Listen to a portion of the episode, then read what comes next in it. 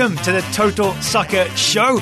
My name is Daryl Grove, and I'm joined by a man who always had faith in English teams. Wow. His name is Taylor Rockwell.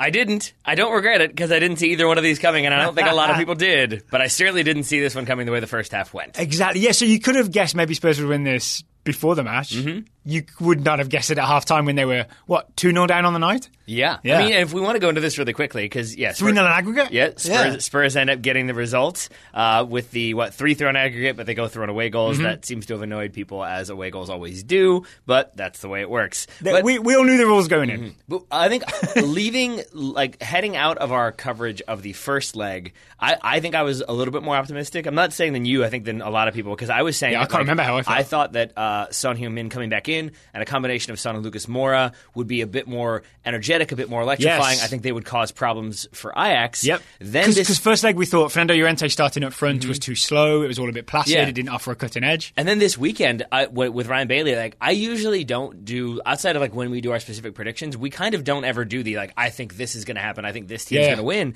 And I really just with the way Tottenham looked, I, I forget, I think it was like angry and frustrated or something like that. That like they just seemed completely out of sorts. And I thought I don't see how I see them. Is it because they, they had a rough weekend against Bournemouth with the nine men and all that? But but like in that game, that's what I'm saying. Oh, I see. They looked completely like frustrated at all times. They were mad. They were shoving. They were yelling at each other. It just felt like a team that had kind of felt like we've lost it and this is it. And I really didn't see how they got back into this. And that's really how the first half went. It was kind of my fears confirmed. Of they go two 0 down. They look like they have no chance. They completely were outplayed. Yep. And then it changes at halftime, and I was pretty shocked. Once again, I feel like this is the third time we've said this in the Champions League. Mauricio Pochettino Mm-hmm. Yep. changed things up, changed the approach. Um, half time Mm-hmm. in this game, it was earlier in the Man City game, and really rescued it uh, for his team. We'll get into the specifics of what he did. Maybe we'll do this chronologically, and we'll get into the specifics of what he Sure. did when it makes sense chronologically. Let's talk about uh, Pochettino's starting lineup. All right.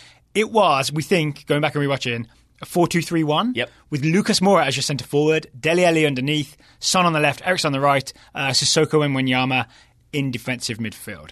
And I think, weirdly, that makes sense.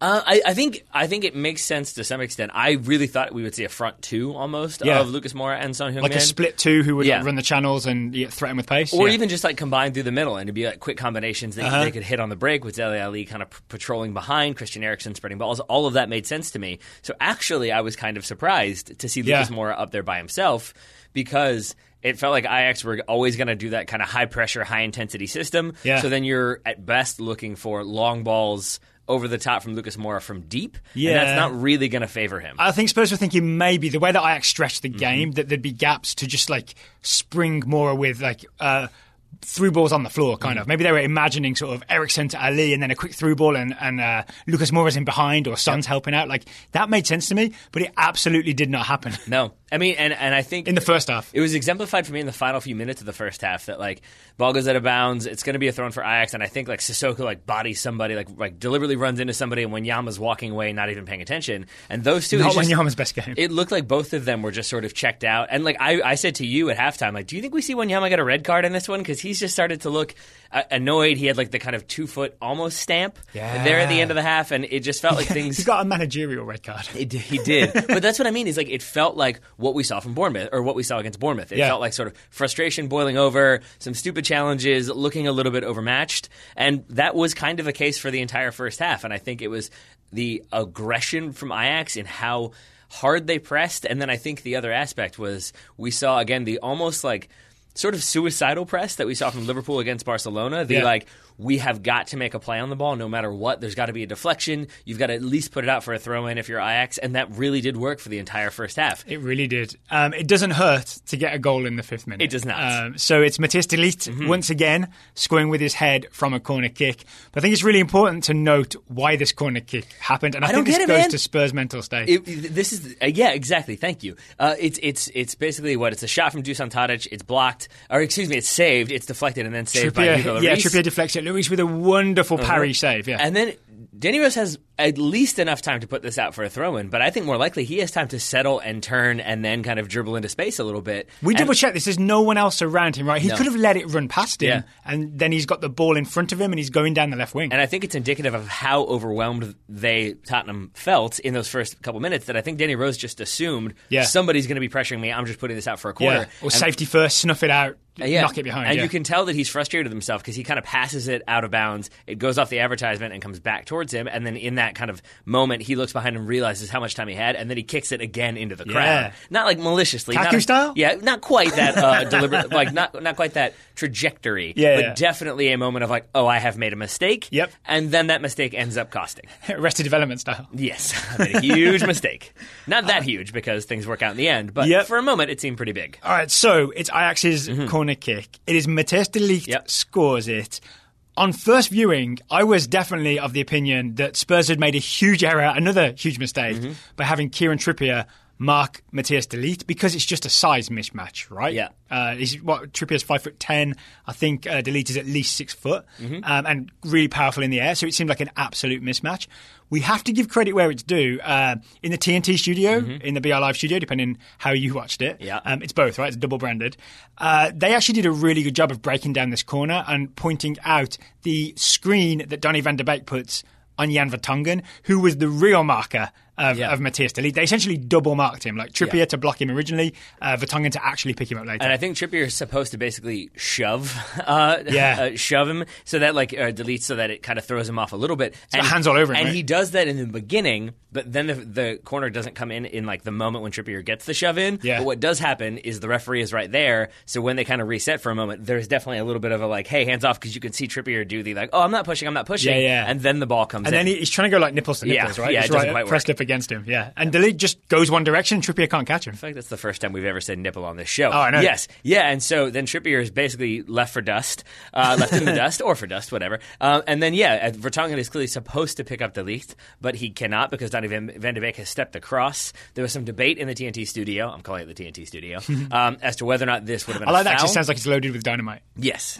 and it kind of was. Um, I think uh, Tim Howard says this is definitely a foul. Uh, Stu Holden disagrees. Yeah, I do- interesting. I do It wonder is if somewhere in the middle. I think it's like, if, is that the like midfielder who attacks versus goalkeeper who defends Yeah, sort of uh, difference? I think it is that. Because I would say a thing that also makes it hard to tell is because Van de Beek definitely backs into Vertonghen, and it would be different if he was just trying to like back in and back in and stop Vertonghen from moving. But basically, before either one of them can move forward, I think Vertonghen has no idea that this screen is happening, so they get a tangle of legs, they both fall down. Yeah. And so there's no way to tell if they were both going to try to make a play on the ball, and I think that's where the referee has to kind of say like, eh, I see why maybe Spurs feel aggrieved, Yeah. but you can't say.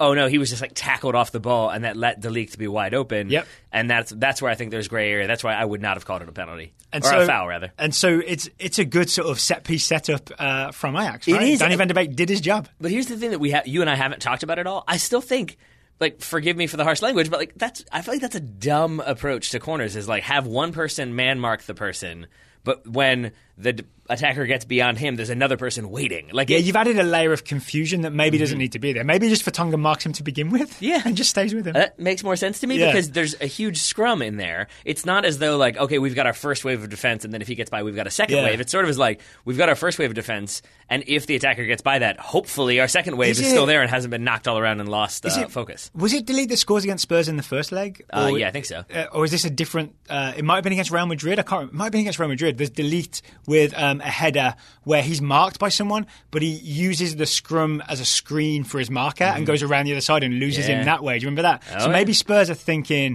Um, I think that was against Madrid. It yeah. was against Madrid, right? But maybe they're thinking, okay, this is the thing Ajax do. This is the Mm-hmm. thing that Matthias de Ligt does. Here's our solution to it: is you think you're going to lose the first guy, but we've got a secret second guy who's going to get you. Yeah. and they just screened the second guy as well. Yeah, how'd that work out? Not so well. exactly. Not so Exactly. well. Um, quick note: we don't normally sort of talk about the TV coverage, but I Mm-hmm. think it is worth highlighting that in the TNT studio, this was good analysis. This is what I want at halftime of soccer games: is pointing out things that I haven't seen. I think we would have caught it on the rewatch because we obsessively rewatch. Mm-hmm. Yeah. but I, I enjoyed learning it at halftime in the moment. I think we Yeah. would have we would have caught it if only because we were both so confused why Trippier is Yeah. calling for a foul when he clearly isn't fouled. I'd have watched it 500 times to get the answer. Yeah, now it makes more sense. so that puts uh, Ajax up 1 0. And I do think that it happening so quickly, Mm-hmm. I think Spurs are a little bit rattled. And it's not to say that then Ajax are all over them and get another one really quickly, but I think it is Spurs sort of shrinking off a little bit, backing off a little bit because Yeah. we can't concede another one. We're really scared. This isn't working the way we thought it was going to work. And I think that extends to Ajax again, continuing to apply pressure, continue to get opportunities, and kind of forcing Spurs into long balls for Lucas Moura, who's probably not going to win them against Daley Yep. Blind or de Ligt or whomever else is kind of shadowing him. Does Ajax's second goal start with an attempt to maybe play more in behind? I know it's sort of a, a low, longish ball that doesn't get to him. Yeah, I mean, I, I think it's it's it's that, and then it's Ajax just being very aggressive to make sure they win the ball back because I think it's uh, oh no, that comes later the the kind of scrap between Tadic and Trippier. But it's basically I think Daley Blind plays the long ball forward, it kind of comes back around, they're able to win it back Ajax, and then they cycle it around, and it's just sort of again this is Ajax being very quick and very smart, but it's also kind of out battling Spurs at the same time. It's not just them being technically precise; it's also them being Yeah. sort of physical when they need to be. This goal is the. Uh, it starts with, um, or at least in the build-up, it's Tadic backing into Kieran Trippier Mm-hmm. Yep. and going with the sort of. I think he the back of his head hits Yeah. Trippier, which like shakes Trippier Yeah. for a second, and doesn't Tadic just like high foot it, like knock the ball Yeah. down the line? Then there's a bit of a mix-up between because Trippier gets a half tackle in. Then I think he sort of Wanyama comes over to help, and Wanyama and Trippier bang into each other, I, I and then Ajax think, are away. I think honestly, because of how intense Ajax have been in their press, I think Trippier thinks that that is an Ajax player, and that's why he tries to take a touch away and ends up, I think, megging Wanyama. Yeah. because he doesn't realize that Wanyama's there to help and is his teammate, Mm-hmm. and then suddenly the two kind of smack into each other. But the ball's been played, and Ajax are able to break very quickly. Confusion reigns supreme. Yeah. Donny van de Beek, I think, picks it up, uh, drives in, plays it wide to Dusan Tadic. Tadic centers it for uh, Hakim Ziyech, who has a great shot, does. far side netting, lovely taken. He's also tragically unmarked from a Spurs Yes. perspective. Um, I think everyone's kind of just panicking a little bit here. I mean, yes, that is definitely true. I hesitate to say that because we've kind of harped on him already, but I think another huge deficiency for Tottenham in this game was Victor Wanyama. He was routinely a problem. He that was ball chasing, wasn't he, in this goal? And Yeah. in this goal, he basically. After the collision with Trippier, he's able to kind of get back into defensive shape. He hustles back, but he's completely focused on the ball the entire time. And Ziyech basically runs past him, and only when Ziyech is about to shoot, I think, does he realize, "Ooh, that's the guy that I should probably be marking." It's a lovely strike Mm-hmm. from Ziyech, right? Left footed, across his own body, uh, bending away from Lloris into the far corner. 2 0, um, what, 10 minutes before halftime. Yeah, I mean, and and it could have been worse. I think there were there were many other uh, good chances for Ajax they weren't able to take it cleanly. I think Spurs did an okay job to kind of circle the Make it wagon. to halftime? See, yeah, make it to halftime because it really was like we saw Son Heung-min uh, like on the right, on the left, come central, and no none of those little adjustments were really working. So it definitely Mm-hmm. He kept getting stuck, right? He would dribble at people, Yeah. Mm-hmm. and like uh, uh, Mazraoui um, or Blind or, or uh, Tagliafico would just be, nope, get in the way, Yeah. stick him, and away we go. And I think if this game ends up differently, if if Ajax are able to hold on or like nothing changes in the second half, then I think it's it's the way it works. We kind of look at this as should Pochettino have made a change sooner mm-hmm. because. Like things clearly weren't working. Trippier looked like he had a bit of an injury. Wanyama appeared to have an injury. He was limping at the end of the game in the celebrations, and I wonder like should they have made a change in the 30th minute or something like that so that mm-hmm. the second goal doesn't happen. Yep. Instead, he kind of sticks with it, makes a few little adjustments, and then holds on until halftime, albeit two 0 down. Yep. And that's when I have to believe he gives the most motivational speech in a locker room since like any given Sunday. I'd like to know what it was. Yeah. But there's also a tactical switch up, which we'll get to in a minute. I honestly think, in terms of adjusting mid game to solve the problems that he sees, Mm-hmm. Mauricio Pochettino is a tactical genius. Yes. Um, if he was in the insurance game, he would be I was wondering if you're going to link it. a policy genius. He- Today's show is sponsored by Policy Genius. It's spring. It is. It certainly is. There's many, many showers happening in Richmond. That usually is indicative of spring. The time of year when seeds grow into flowers and you grow up financially. At least your family needs protection if something happens to you, and that means you need life insurance. Policy Genius has a way to get that financial security Mm-hmm. for you without the growing pains. I've been to their website, policygenius.com, and I understand what they're talking about. What are they talking about, Mr. Grove? They are talking about sort of walking you through it. It's a Mm-hmm. really easy way to buy life insurance online. First of all, here's what I love. You go to policygenius.com, and uh, w- once you get started, they ask, do you want us to walk you through this like a child, Mm-hmm. which some people do appreciate on the internet, or would you rather do it yourself? And I really love the two track approach. You're either going to get a lot of help and a lot of like live chat help and all that, or we'll leave you to it. We trust you to fill it in yourself. And yeah, those are two different tracks that I obviously lean more towards the latter. I like to be left alone on the internet, Mm-hmm. um, but it's good that the other option is there. I would say it's definitely good that the other option is there because I am the opposite. I would much rather, when it comes to life insurance, I would Yeah. rather make sure that I'm doing it right and filling in the, the blanks the way they need to be filled in. Yep. So it doesn't end up with them saying like, "Nope, nothing for you."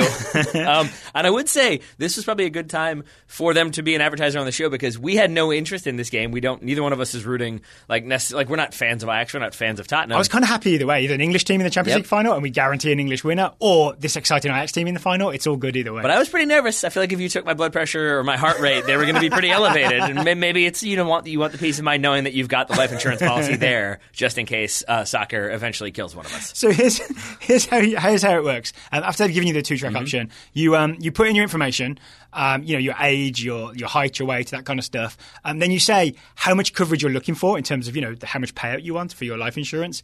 Um, then you they show you some rates of like how much this will cost you monthly. You choose the rate that you're willing to pay, and then it gives you all the options. So Policy Genius does not provide life insurance. They're sort of like a, an aggregator Yep. of all the best life insurance policies, so you can compare or compare the quotes from the top insurers to find your best price all in one place. Yeah, and it's not just uh, simplifying life insurance. They also make it easy to compare and buy home insurance, auto insurance, and disability insurance. I do hope there's a feature that if you deny their like help in the guided process and then you end up needing it and you go back, then there is that sort of patronizing like, hmm, you're back, huh? so you did need help after all. I really hope that that's true.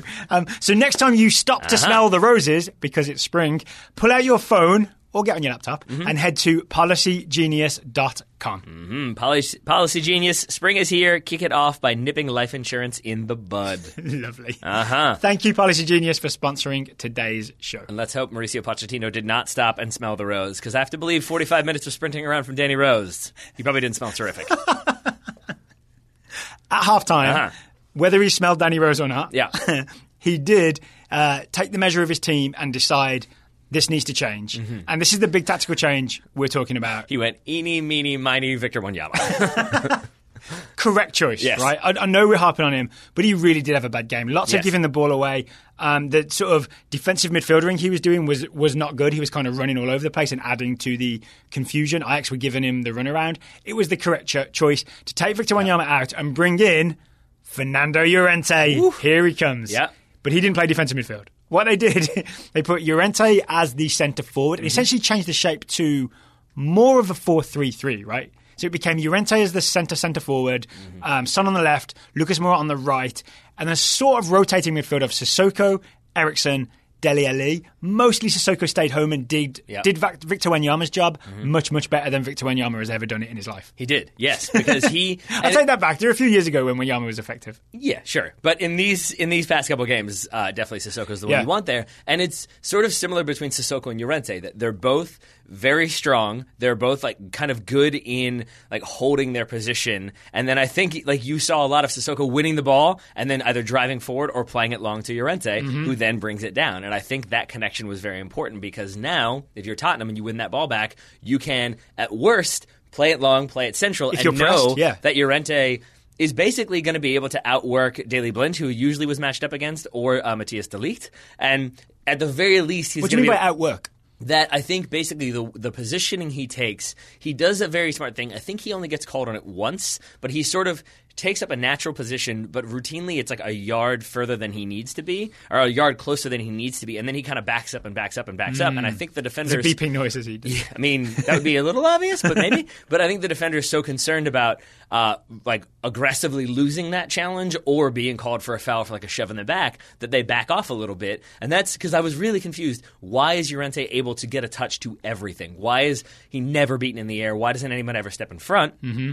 Part of that is because Ajax never step anybody in front, which I think was a problem that they never really rectified. There, Yeah. there was no one there to kind of scoop up that ball when Llorente wasn't able to control it completely. But I think it's also that because he's backing up and kind of bodying a little bit, he's able to dictate the way that that like kind of uh, battle is going to go. Yep, because the defender, if you've never been in this situation, if you're facing a really big forward, and I, I've been in this situation, there are some forwards who are so big and so good at using their body, you cannot get around them, right? If Daley Blind or Matthias de Ligt tried to like go round the left and try and get a foot around in front of Llorente, mm-hmm. he's going to adjust his body, use essentially his butt and his back to just block your progress. So he is always going to be the one that is receiving the ball coming into him, and you are not you are not able to get in front of him. And then the massive strength of Fernando Llorente is his touch in those situations Yep. is excellent. Mm-hmm. Whether it's a headed flick on, which is often on target, or he uses the chest and then a quick touch away. Like he's very good at either bringing it down or quickly laying it off, or one then the other. Suddenly Spurs have an option. Even when Ajax are pressing, they have this option. They just go long to Llorente,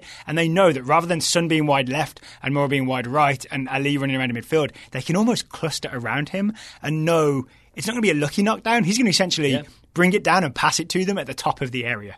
And that's Yeah. terrifying if you're Ajax. But but I would say, but even like contrast that with the first half when like yeah, if it's in a four two three one with Moura being the sole one up top, he's not going to be able to do that. He's not. He mm-hmm. doesn't have that physicality. So if you look long for Lucas Moura, it's either going to be maybe he gets a touch and takes it like down to the channel. Or more often than not, he kind of battles and then you lose that ball. And so, if you're a Tottenham midfielder, you're not going to go flying up the field. You're not going to be trying to counter press as quickly as you can or get up there to support because there's a decent chance that ball's coming right back at you. Yep. And now you're caught out. When it's Fernando Llorente, he can bring that ball down, he can slow it up, and because now, yeah, he's got Moura and Son on either side of him, they're there to collect that ball. And now, if you're Christian Eriksen or Dele Ali or Danny Rose, Kieran Trippier, you feel a little bit more confident charging forward Yeah. because chances are you're going to be able to retain possession a little bit better. My guess as well is yeah, Son and Moura. They were on the wing sometimes, Mm-hmm. but them coming inside to like get near to Llorente open space for Trippier down the right and Danny Rose down the left. I definitely think I saw them way more advanced in the second half than the first half. Yes, Yeah. I agree with that, and that's where it goes back to for me Mauricio Pochettino being an incredible in-game manager Mm-hmm. because we talked about this with Liverpool from start to finish yesterday that they believed like and I, and I, I tend Yeah. to not enjoy the like they just wanted it more they believed more they believed in themselves but I think it's part of the story. It's not the whole story, but it's a huge part of the story. it's a huge part of the story because if you're Tottenham and you come out and Pochettino has tried to get you to embrace, like, look, we're going to press more, we're going to be more aggressive, we're going to get bodies forward, and say eight of the ten outfield players are doing that, you're still in a lot of trouble because you have two people who are sort of like, yeah, whatever, it's not really going to come off. And from kickoff, Llorente is charging forward. He's trying to cut off an angle. Spurs basically force Ajax long in a way that they had not in the first half. Then they and force Onana into a sort of a bad Yep, clearance. they, Yeah. and they win the ball back. They end up getting a throw in relatively deep in Ajax territory, and that's the first minute of the second Isn't half. that stuff key? I, I know this from our experience that if you give a tactical talk at half time, Mm-hmm. if you then see that thing executed within the first 10 seconds, everybody's like, oh, the plan works. Let's do the plan. Yeah, and so I mean, it, it's it's it's right there. It's the pressing ends up forcing Tottenham, or excuse me, Ajax into giving the ball away, and then it's the one where like I think a minute later, there's a ball into Llorente that he brings down, and then he does the little like scoop pass where he tries to lift it over the top, and it's a really good ball. It ends up getting cut out for a corner for Tottenham, and so right there in the first two minutes of the second half, genius, right? you see like oh things are very different. Maybe some more aggressiveness and Fernando Llorente are going to make a big difference, Mm-hmm. and they definitely do. And here's the fun thing I want to say about Llorente before we move on Sure. to Spurs' three goals. Um, they really played to his strengths in a way that they didn't in the first half of the first leg, Yep. right? Don't ask Llorente to receive the ball and run at people because he can't do it. Mm-hmm. Don't ask Llorente to sort of uh, don't ask don't ask Llorente to do anything where it's like him with the goal in front of him and he needs to beat a couple people. But ask him to play back to goal and build everything else around that, and he's gold. Yep. I mean, and and for the most part, I would agree with that. I mean, there, there was a few headers we weren't sure what. Oh he yeah, ask him to attack a header on a corner kick, and he's going to put it over the bar. he is. He did it at least three times in this it game. did feel that way a he little landed bit, it on the roof of the net a lot. In the, he's much better with his hmm. hips than with his head. But I think, I like even, and I, I promise this isn't just. I don't think this is just revisionist history. But in those first couple That's minutes of the Gladwell second half, uh, yeah, exactly. Uh, but in this case, uh, this is Total Soccer Show. But I don't think I'm being revisionist here. When I I saw those opening moments, and I thought like this is different. Mm-hmm. This is much more aggressive from Tottenham, and it looks much better. And by contrast, Ajax looked much much worse. They were not nearly as aggressive in their press. Uh, the commentators kept putting that on Kasper Dolberg, but I think it was sort of com- it was from the back line all the way through that in ways that they had almost suffocated Tottenham in the first half. I do think Tottenham being a bit more aggressive, sending numbers forward, made that harder for Ajax. Yeah. but they definitely backed off a little bit more, and then that increased throughout the second half. So by the end, they're just backing off. But they're here's the just dropping numbers behind the ball. Here's ball. the problem I see with Ajax is they were backing off, um, but it was always in a scrambling kind of way. They Yeah. never said, 100%. okay, we're three goals to the good. All we've got to do is see this out. Mm-hmm. Maybe we don't play this 4 3 3 where we try and press. Maybe we are conservative for 45 minutes. Maybe we play like a 4 5 one Mm-hmm. um, or, or even more defensive. Maybe we don't pressure beyond the halfway line. They probably would have seen this game out, right? Yep. Um, if they'd taken that approach. And I think a huge part of the problem is that they kept going for it. It's it's sort of live by the sword, die by the sword, Yeah. right? Everyone loves this Ajax team because they're so gung ho and they go at Juventus and Real Madrid and uh, they don't care who they're playing, they just go at them. And I think in the end, that's what did them in. And here's my huge evidence for this: Mm-hmm. the um, the first goal that Lucas Moura scores in the what 54th minute. I believe this is the the thing where Ajax have a free kick. Yep. And they send both centre backs forward Yep. to attack it in the 54th minute of a game you're already winning 3 0. I know this is my personal sort of um, bugbear I have with professional teams. I don't think you need to send your set, both your centre backs forward when you're 3 0 up. Settle down, Ajax. I don't always agree with you on that one. I, I think there are reasons to do it in certain occasions. This time, I 100% agree, mm-hmm. and it's not again not just because it ends up being a Tottenham goal, but it's because what Matthias de Ligt clearly is for that Ajax defense. He organizes everything. He is yelling. He is telling people where to go, what to do, when to do it. Even in this free kick, he kind of holds off going forward and finally gets the attention of Frenkie de Jong and has Frenkie de Jong drop in. Yes. Then de Ligt goes forward. Yeah. And so on the one hand, you could say like, oh, so, what's Daley Blind doing up there? that's a great Little question as Daley well. Blind. What are you doing up there? But so on the one hand, you could say like, okay, but that's the league play. He is organizing. He kept somebody back. But in reality, it's then people who aren't like your best defenders who are trying to put out a fire as it's Yep. like developing really quickly and don't quite have the tools to do so. I actually have the names. When this this goal, this Moura Mm-hmm. goal eventually happens, um, it is De Jong, who is a decent defender, Mazraoui, and Schöne. Mm-hmm. Not bad defenders, but not your best defenders. Not your elite, elite defenders.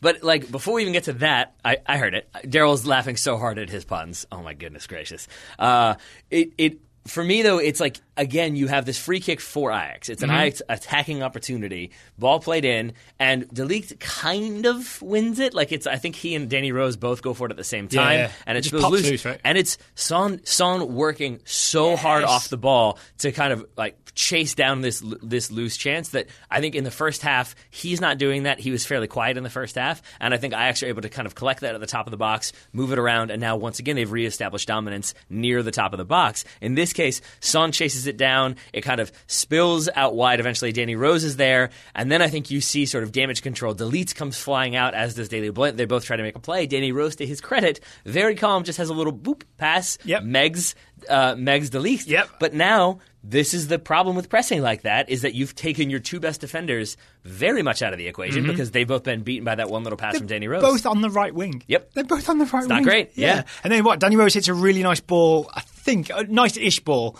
into midfield. Mm-hmm. For Lucas Moura. For Lucas Yeah. Moura. And maybe Tagliafico would have got there, but Lucas Moura, we've seen him do this against Man City as well. He is very good Mm-hmm. at being first to the ball, getting a foot to it, and then taking it in stride and advancing. And suddenly, if you're defending, you're in all kinds of trouble, and double that if both your centre-backs are up on the right wing. Yep. Yeah, because I mean, it's it's this long ball into Lucas Moura. Tagliafico tries to make the play, and I do think this is also where Ajax sort of start to drop off a little bit more and aren't, aren't quite as live by the sword, die by the sword uh, as they had been because they get beaten for being that aggressive. Uh, Mm-hmm. it's yeah, Tagliafico tries to make a play, but Lucas Moura is there. He plays in Dele Ali. Then it's an over pursuit. Dele Ali does the kind of the chop cutback. I think for big himself. cut for himself, yeah. But Lucas Moura is there to kind of take it off, drive through, passes into the net Very selfish, but it's 100% the correct decision. but but it's like a series of overcommitments. It, it is definitely, but it's a series of overcommitments from Ajax that just keep opening up Mm-hmm. pockets of space and opportunities, and Spurs exploit that.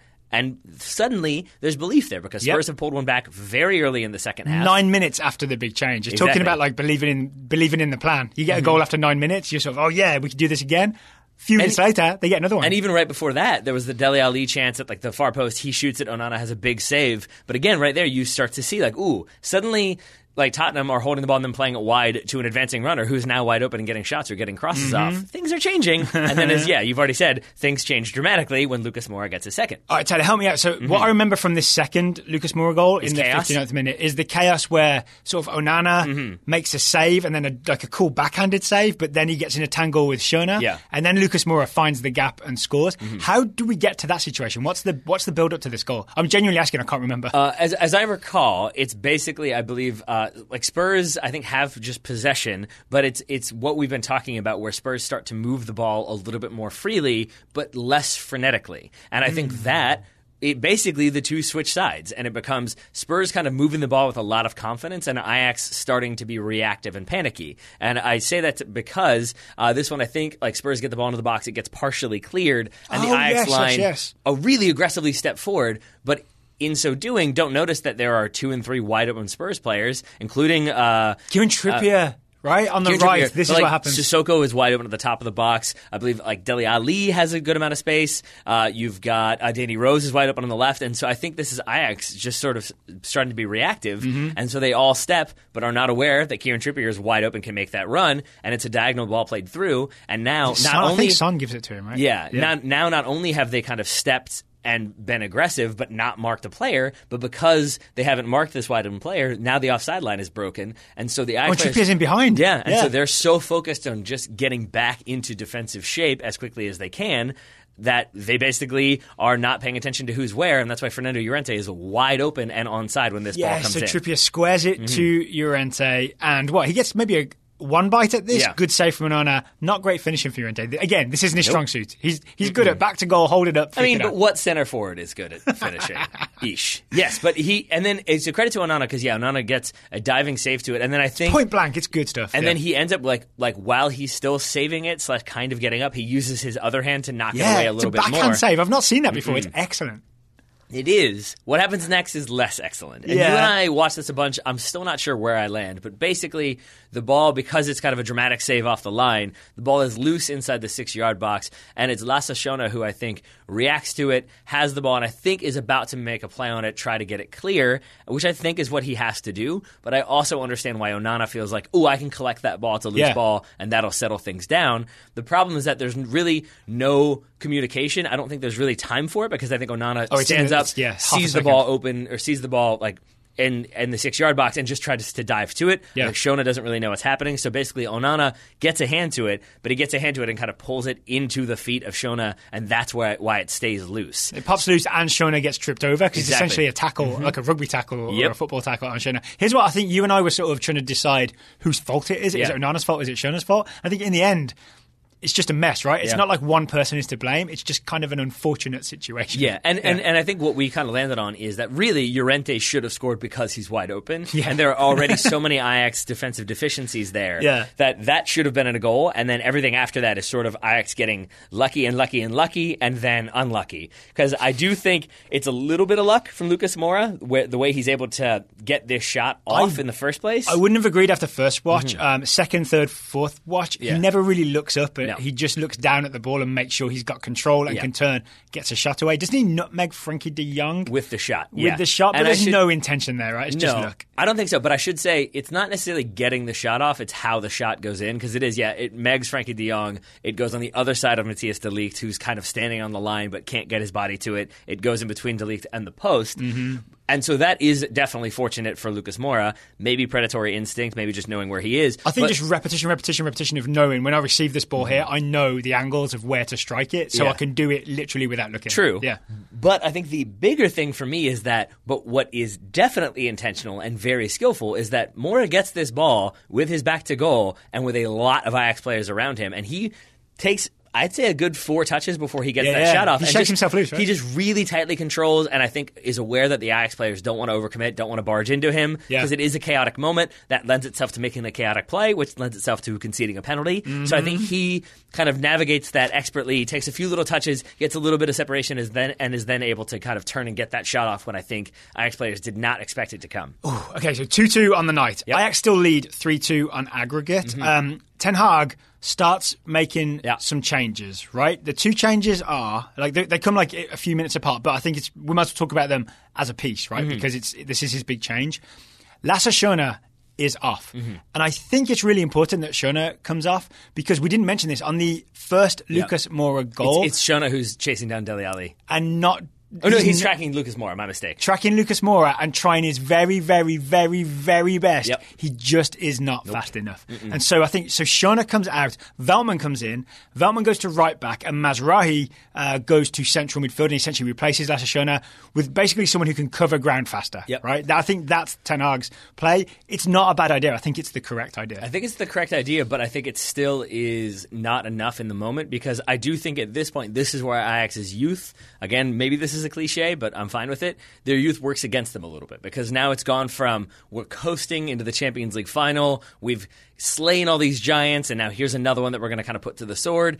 But then when you get hit and hit again in very quick succession, how do you respond to that? And you need a person to step up and be that kind of leader. You would expect it to be Daley Blind, I would say. Yeah. But it didn't Yeah, he's feel a like, experienced guy there, I think. it didn't feel like there was anybody who really calmed things down, told everybody to settle. I saw Christian Eriksen and Dele Ali doing a lot of that for Spurs in the first half of like kicking the ball away on a free kick so it didn't get taken quickly and then turning around and being like, hey, everybody just settle down. Worth crediting, Dele Ali is still a young man. He is. But he's sort of an old pro. Yeah. Yeah. And and and I and I do kind of wonder if Ajax is inexperienced there. They feel those nerves. The crowd is doing everything it can to kind of pick them back up. Mm-hmm. But I think once you've been hit and suddenly it's like, oh no, one more, one more does it.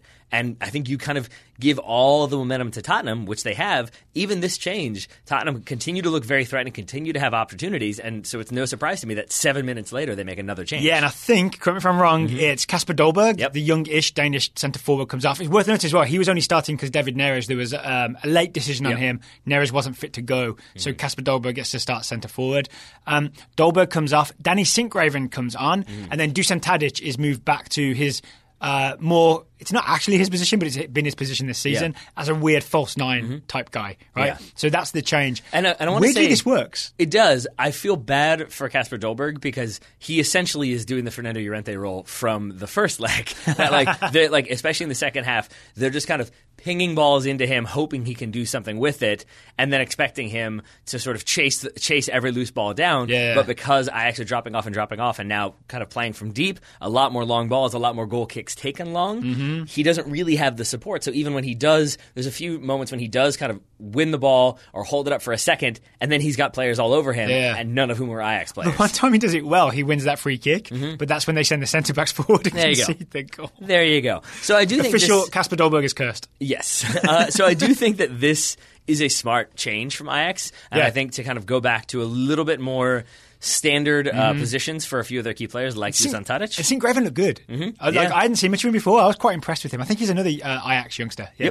Uh, I would say though that it does come down Spurs being able to get this final goal, which they do. Yeah. There are moments leading up to it where again I think there's inexperience from Ajax playing a big part. And again, it's veteran players who still look inexperienced to me. It's Dusan Tadic on the short corner. Clearly they're trying to kill time in the like 80 something minute Yep. and he gets the short ball played to him, tries to hold it up and immediately controls it out of bounds. He does something a bit too freestyly, loses Yeah. Mm-hmm. control, and the ball pops loose. Yeah. Right. He also has that wild shot. That's the other um, one where after they had where possession. Frenkie De Jong. That's in the 93rd minute, I think. Where yeah, it's it's a great shot from uh, Ziyech. It's saved by Lloris, and then the like the follow up shot from Tadic. He kind of cuts inside, shoots wide, and you can see Frenkie De Jong before the ball's like really even like totally out of bounds, screaming at him like go to the go to the corner flag, go to the corner flag. What are you doing? And and Tadic is not a young guy, right? He's like playing the Premier League for Southampton. Yeah. He's I think he's around thirty, maybe maybe over thirty. And it and it's just like I- I know it sounds silly, but like if you had told me at halftime that the two teams just switched jerseys, I would be like, yeah, that makes sense because it's also just Tottenham out fighting Ajax for every single ball Yeah, in yeah. these final few minutes. That every time it seems like Ajax are about to get the ball clear, there's a, a Tottenham player just gets a foot to it, or just gets a block to it, or just puts them under enough enough pressure that instead of being all the way back to the corner flag, it's a throw in at midfield, or a mm-hmm. throw in 30 yards from goal, or possession conceded cheaply, or possession given back to the center backs. And it just feels like it really did start to feel like a, like an inevitable thing. Tottenham finally finding a way to get a well, goal. Erik Ten Hag had one more mm-hmm. substitution that I'm sure made sense to him. Yep. But absolutely does not pay off. Nope. He brings on mm-hmm. another centre back. Uh, Lisandro Magallán. Thank you for looking that up. Um, who does he come on for? Uh, he comes on for Donny van de Beek. Donny Van de Beek. So again, he takes out the attacking Yeah. Mm-hmm. midfielder, brings in a centre back, and pushes Daley Blind up into sort of defensive midfield. Yeah. Right. So now it is Uh, sorry, Lisandro Magallán. alongside Matthijs de Ligt. That's your new centre back. Pairing. I'm gonna I'm gonna guess it's Magallán. That makes sense. whatever. That makes Yeah. sense. I would argue you don't change your centre back pairing in the final few minutes Mm-hmm. of the game because you've got the established relationship, you've got the established rhythm of the game, you know sort of roughly what you're dealing with, and it kind of messes. And it up And also, I have the second believe the commentators told us heading into this one that uh, Magallán had played five times for Ajax. So it's not even like, oh yeah, but he and de Ligt have tons of experience together. Daley uh, Daley Blind can definitely play as a holding midfielder, so we'll put him up there. Everybody kind of knows what's being asked of them. Yeah. Instead, it's kind This of this isn't like when Juve used to sub in Barzagli and everyone Exact- knows, oh yeah, yeah. it's not Chiellini and uh, Bonucci, but you know we all know yeah, it Barzagli. works. Yeah. exactly. And so it's Daley Blind. Again, he's still kind of drifting around. I think he doesn't quite know what necessarily he's supposed to do. Mm-hmm. And I think you know, hindsight 2020 and everything, but I feel like the obvious solution here is stand in front of Fernando Llorente, and now he's got somebody on his back and somebody in front of him, and he can't bring that ball down. Shouldn't he this have control been? it. You mentioned this earlier. Shouldn't this have been the solution for the entire second half? Yes. For Ajax, Yes. doing in. I, I, mean, Yes. I love an in front behind on Yeah. throw-ins when we do it. Um, so yeah, you have one guy marking like they were. Mm-hmm. Like usually, de Ligt or Blind is behind Fernando Llorente. Spurs try to play the ball into Fernando Llorente, and you know, as we talked about before, you can't get around him. So you almost conceding that he's going to at least get a touch and try and lay it off. But yeah, if you have someone just stand on his toes or two yards ahead of him, you block off that ball coming in. Yeah, and and you also give You the sacrifice person, a player, but it, it works. you sacrifice a player, but you also give peace of mind to your other players because in the 96th minute when Lucas Moura scores his third, the game winner, it is. I do love that it's like Spurs are kind. They get one more chance. I and. It was like, ooh, like they're gonna try to move it around, and Sissoko was just like, no, and bangs it long for Llorente, and it's uh, Delis. great decision making from Sissoko Yeah. Mm-hmm. all second half that puts Victor Wanyama to shame. Like his passes were connecting, he was taking people on occasionally and opening up some space, and then this decision to just bang it forward, Yeah. but into Llorente was it it was aimed right. It Mm-hmm. was like kind of like a nine iron type thing. It was the perfect decision from uh, from Sissoko. It definitely is because he's got uh, Matthijs de Ligt on his back, and I think de Ligt is so nervous about getting beaten. He doesn't want to like let Llorente bring it down calmly and lay it off, anything like that. So de Ligt is desperate to make a play on the ball. If Daley if Daley Blind is standing in front of Llorente. You don't have that level of desperation because there's someone there to front it. It makes it that much harder. At best, Llorente is probably going to pop it up in the air for a header. But because de Ligt tries to make a play, we watched this a whole bunch of times because we thought, what a great outside of the foot layoff from Llorente. nope, it comes off of de Ligt. It was a great outside of the foot layoff from It was. lead. It's almost like um, you know, like in say Game of Thrones or other fantasy stuff. Mm-hmm. You have a prophecy, and someone tries to stop the prophecy from happening, and in so doing, fulfills the prophecy. Yep. I think there was the prophecy of the Fernando Llorente layoff for the Spurs game winner, and de Ligt tried to stop that happening, and he made it happen. Yeah, I mean he, he did, but then it's also like it's not just it's like at the same moment that he is being overly aggressive and trying to make some sort of a play on the ball, he still has teammates around him like Magallán who's subbed on, who's dropping off a little bit, and so when that ball then goes off de Ligt and to Dele Ali, Magallán is suddenly in the wrong place. He tries to close that gap and he slips because he is not being aggressive and stepping out either. So again, you have Ajax of two minds in that moment, and that's where they get punished because now Dele Ali is able to control play it in for Lucas Moura, and it's a great calm finish from Lucas Moura. I can't prove this because you can't prove a counterfactual. Mm-hmm. Uh-huh. But if Daley Blind had just stayed alongside de Ligt Yep. instead of bringing Magallán in, I don't think Daley Blind falls over. I think there's an element to have having re- only recently entered the game Yep. that plays a role in Magallán slipping, I agree. Mm-hmm. falling over, and essentially costing Ajax the game. Yeah, I mean, Right?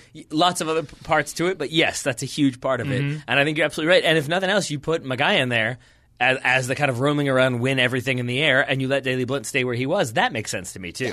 But They should have been front behind with de Ligt and uh, yeah, that Yes. would have made plenty of sense to me. But instead, that's not what they go for, which Tottenham fans will be more than happy to take advantage of, and they were, and so And too what- was Lucas Moura. Oh, does Dele Alli have a nice little, uh, Yep. nice little outside of the foot pass to get Lucas Moura through? sure and then Lucas Moura's real. He makes a fast decision to just go that low corner again. Yep. Right. Very good at the low finish, Lucas Moura. Very good at the low finish, and just a, an amazing second half display from Tottenham. Like I cannot stress that the first half is exactly what I thought Tottenham were going to be. Yeah. Sort of slow, sort of dispirited, not quite performing together. And again, I do not know what Mauricio Pochettino said at halftime to get that belief back.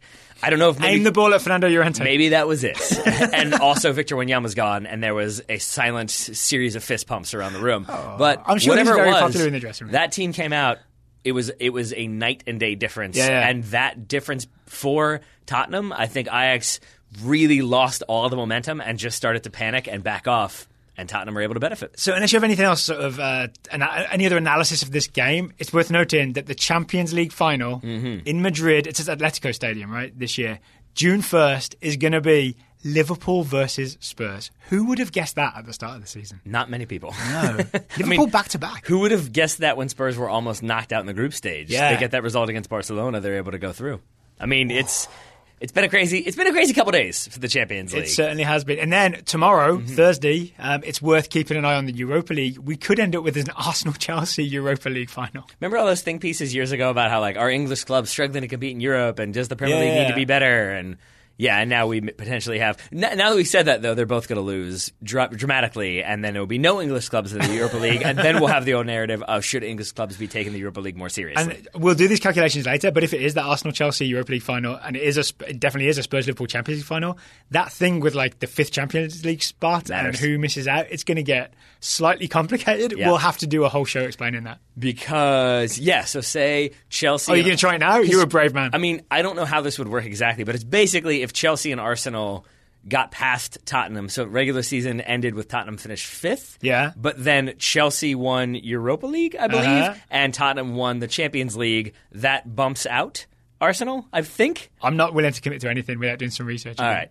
Well, I guess we'll have to see. Mm-hmm. you can have five teams from any one nation in the Champions League if one of them has just won Yeah. the Champions League or the Europa League. Yeah. You can't have six. So essentially, if Ah, it's if. Mm-hmm. it's two teams that finish outside the top 6 that win the Champions League and the Europa League, right? Say Arsenal and Spurs win, but they finish fifth and sixth. Yeah. Um, which I don't think can happen because Man United can't get in there, right? I don't think Um, so. So someone's missing out as well. Yeah, someone's missing out. We'll put it that way. it's Man United, right? Oh, Man United missing Man out. So yeah. maybe just the top five all all get to go. that, yeah. that could very well happen. This is why we should have researched this before having this Eh, whatever. conversation. Who cares? Okay, well, we're much better informed about Uh-huh. hair loss products than we are about the uh, Champions League places in England. Mm-hmm. I think I got it, though.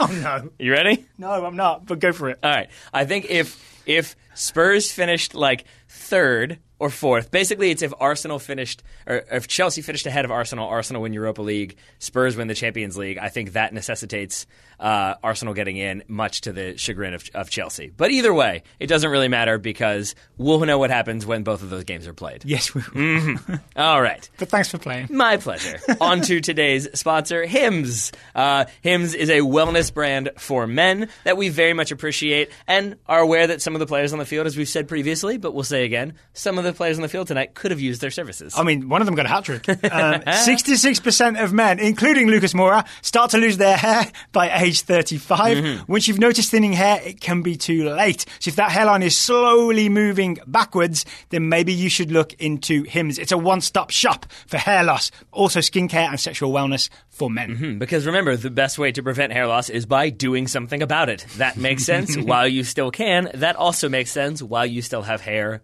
for a third time. That makes sense. But when you decide to do something about it, don't go to a gas station Nah. and buy those weird things. That would be a very weird, like, logical decision making of Yeah. like, I need to do something about my hair loss. Go to the gas station. Th- that doesn't quite follow. But I think the thing is that you're pumping gas and maybe you just see some weird like hair Uh-huh. loss quote unquote solution and you're like, oh, I'm sure that will work.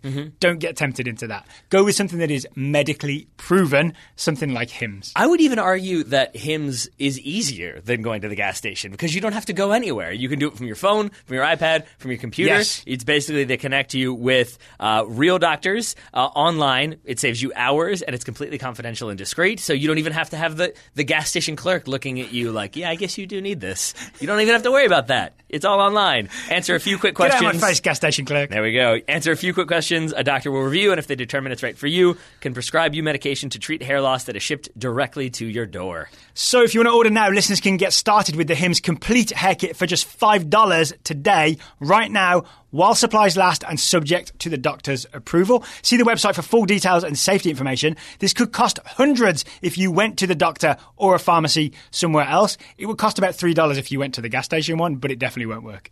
So thank you very much to Hims for sponsoring today's episode of the Total Soccer Show. One more time, go to forhims.com slash total soccer. That's F-O-R-H-I-M-S dot com slash total soccer, forhims.com slash total soccer. You did it three times. There we go. Like Beetlejuice. Congratulations. He, uh, four hymns will show up if you say it three times. uh, congratulations to Tottenham. I'm sure their fans will still be celebrating uh, and rewatching that one over and over and over again. Maybe there'll be a DVD. Maybe there'll be a DVD. There probably will be. But if It you would be on Amazon Prime now, wouldn't it? yeah, but in, if instead of maybe rewatching those goals over and over and over again, you want to instead hear about some uh, exciting up and comers, including some Americans, then you could listen to us talk about the Scouting Network. And the good news is that's happening right now. It is. Mm-hmm. All right. The first report we have today is from Michael Bate. He's scouting Tierna Davidson, the 20 year old American centre back for the Chicago Red Stars. Michael says Tierna, da- Tierna Davidson is heading to the World Cup. After, Tierna. After coming back from an injury, Davidson has played the full 90 in all three of the Red Stars games. She was then included in Jill Ellis's World Cup squad and will be heading to France. Uh, but it's still uncertain if she received a briefcase full of fake cash and jersey like the rest of the US women's national team stars. Have you seen this? I have not. So, um, Hulu are trying to promote the idea that they have live sports. I don't fully understand how they have live sports. Um, and essentially, they've been doing a sort of postmodern advertising campaign where um, US national team players, I can't remember which national team player I saw, but they're sort of like opening a briefcase full of cash of like Hulu dollars and Yeah. being told to say Hulu has live sports. It's almost like a postmodern ad. Is this Yeah. the thing where Hulu kind of uh, leaked some of the players that were going to be on the roster because some of those players Yes. were in there? There we Yep. go. All right, Yep, good yep, stuff. Hulu. Uh, and good stuff, Gina Davidson and Michael Byte. Uh, Dan, Daniel Landau. Hulu has roster spoilers. There we go. Daniel Landau scouting Giovanni Reyna, 17 year old American attacker. After a long winter with only transfer speculation to report, Reyna put on the number 10 shirt for the USMNT U17s uh, and captained his side to a 3 2 comeback win against Canada's U17s. With the team down 2 0 in the second half, Reyna floated a cross into the back post, where Gianluca Busio expertly finessed the ball into the back of the net. I've seen this goal, and finessed is the exact exact right word. Exact right word. Finessed. Well done, Gianluca. Then in the 69th minute, with the game tied at 2 2, Reyna executed a training ground set piece by curling a free kick into the side netting to score what would be the game winner. Not a bad day for young Reyna. The interior side netting. I, it's, I was confused by that one as well. Yes, I believe so. and another Otherwise, thing, very bad officiating. Another exciting thing happened uh, during this game. Mm-hmm. Um, BVB, BVB, Borussia Dortmund, tweeted essentially our guy Reyna Ooh. with the goal. That transfer is not official, right? So they kind of sneakily announced that Reyna's going to be a Dortmund player as soon as he turns 18. They, they Yeah. get rid of Pulisic, they bring in another American. Next up in the Young Americans Mm-hmm. uh, list, Ira Jersey is scouting Ricardo Pepe, the 16 year old American forward for North Texas SC. Um, Ira says Ricardo went 90 in the first and third group stage wins in the U17 Championship. This Mm-hmm. for the men's national team again, which doubles as World Cup qualifying. Although he did not get on the score sheet, he did keep backlines busy, pulled a centre back out of position, allowing the aforementioned Gio Reyna to shoot the game winner in the 3 2 opening match against Canada. Pepe wasn't exactly absent, but he seemed not to click with some teammates. Mm-hmm. There's also been a substitution in the scouting ranks here. Ira Jersey has emailed us. He's no longer scouting Ricardo Pepe. Uh, Tim Catcher, our friend, remember he played uh, football Mm-hmm. mean, back in the day. we'll see if he starts sending Before- scouting reports. before he left town. Uh, Yeah, so yeah, Tim, please get on those Ricardo Pepe scouting reports for if us. If you want friendship status to remain. Uh, Arthur Halliday scouting Kobe Hernandez Foster, 16 year old American defender for the LA Galaxy, also with the U17s. He was a standout performer in the US U17's first two games of the U17 championships, CONCACAF championships. Uh, he playing slightly out of position as a left sided center back, which Travis Clark said he probably would. Uh, against Canada in the first game, KHF hit the sweetest volley you've ever seen from outside the box off of a corner. this is well, it really is a good volley. Is it the sweetest volley you've ever seen, though? No, but it's good. Correct. The answer, Ruben, Ruben Neves is the owner of the sweetest volley I've ever seen. the answer is Paul Scholes. Uh, unfortunately, it hit a defender. Weird how we both chose someone from the team we support. Eh, odd. Uh, unfortunately, it hit a defender before it could break through the net and fell to Axel, uh, Axel Alejandre uh, for an easy goal in the second game against Barbados. Uh, he started the scoring with a curling left-footed free kick from the right side of the box. Worth noting, Travis and I are going to be talking U17s this week on Top Drawer Soccer Show. Ooh, lovely. All right. Mm-hmm. Uh, I also I like Arthur's uh, suggestion that, that ball would have broken the back of the net. Almost certainly. Grey Hair Gaming is scouting Indiana Vassilev, the 18 year old American midfielder for Aston Villa. Still feels like a fake name. Indiana started his real name name's Junior started his fourth consecutive Premier League Two There we go. Division Two game as Villa lost two 0 to Southampton in the semi final of the promotion playoffs to Premier League Two Division One. Confusing.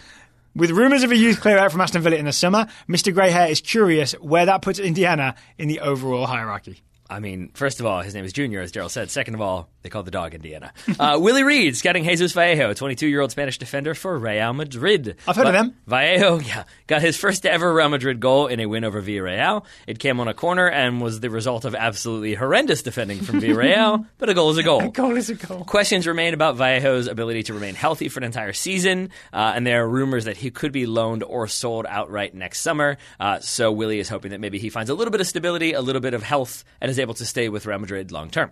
Todd Ito is scouting Takefusa Kubo, the 17 year old Japanese attacker for FC Tokyo. Todd says the Japanese FA named the 21 player roster for the 2019 FIFA U20 World Cup, and it was missing a name that many, including your humble messenger, expected to see. We are, of course, talking about Takefusa Kubo. Mm-hmm. The word on the street, aka a Fox Sports Asia article Todd read, is that this is because Kubo is expected to be called up to the Japanese senior team. Is that the over 65s?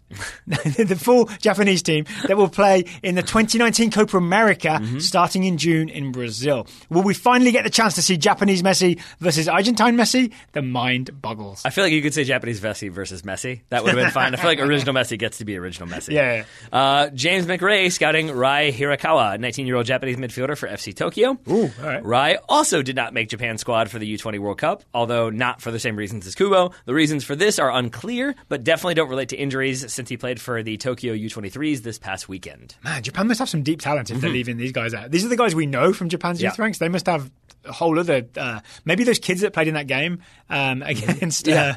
uh, The 33 kids or however many it was. Yeah. Yeah. maybe some of them came through. It could be. Maybe it's just that they know that we know about them and they don't want anyone else to know Ah. about them, so they're pulling them out. Yeah, they're trying to ruin the scouting reports. Yeah, overanalysis. Jolin Gilly is scouting Matt Bondswell, the 16 year old English left back for RB Leipzig. He's following the Jadon Sancho route. Um, Matt Bondswell was subbed on in the 54th minute of the U17 29 Euros group stage game versus France. Um, he was then nutmegged at the top of the box uh, by the shot that set up France's equalising goal in the 79th minute. Better luck next time, Matt Bondswell. It could be worse. You could be Ricardo Kishna. Okay. Victor Savage scouting Ricardo Kishna. Final report of the day. Uh, Kishna is the 24 year old Dutch winger for Lazio. Kishna did not make a single appearance while on loan at ADO Den Haag. He was thrice on the bench and had 32 minutes in a U21 game. But now that he's returning to parent club Lazio, it looks unlikely he will be contending for minutes there. Kishna has now played in only 62 senior matches in his career and will have to fight his way back into playing time in the final year of his contract in Rome. Oh, this feels like a story that's coming towards an end. I'm sorry, Ricardo Kishna. Mm-hmm. Yes. We hope for the best. USL beckons. USL Championship or League One or League Two?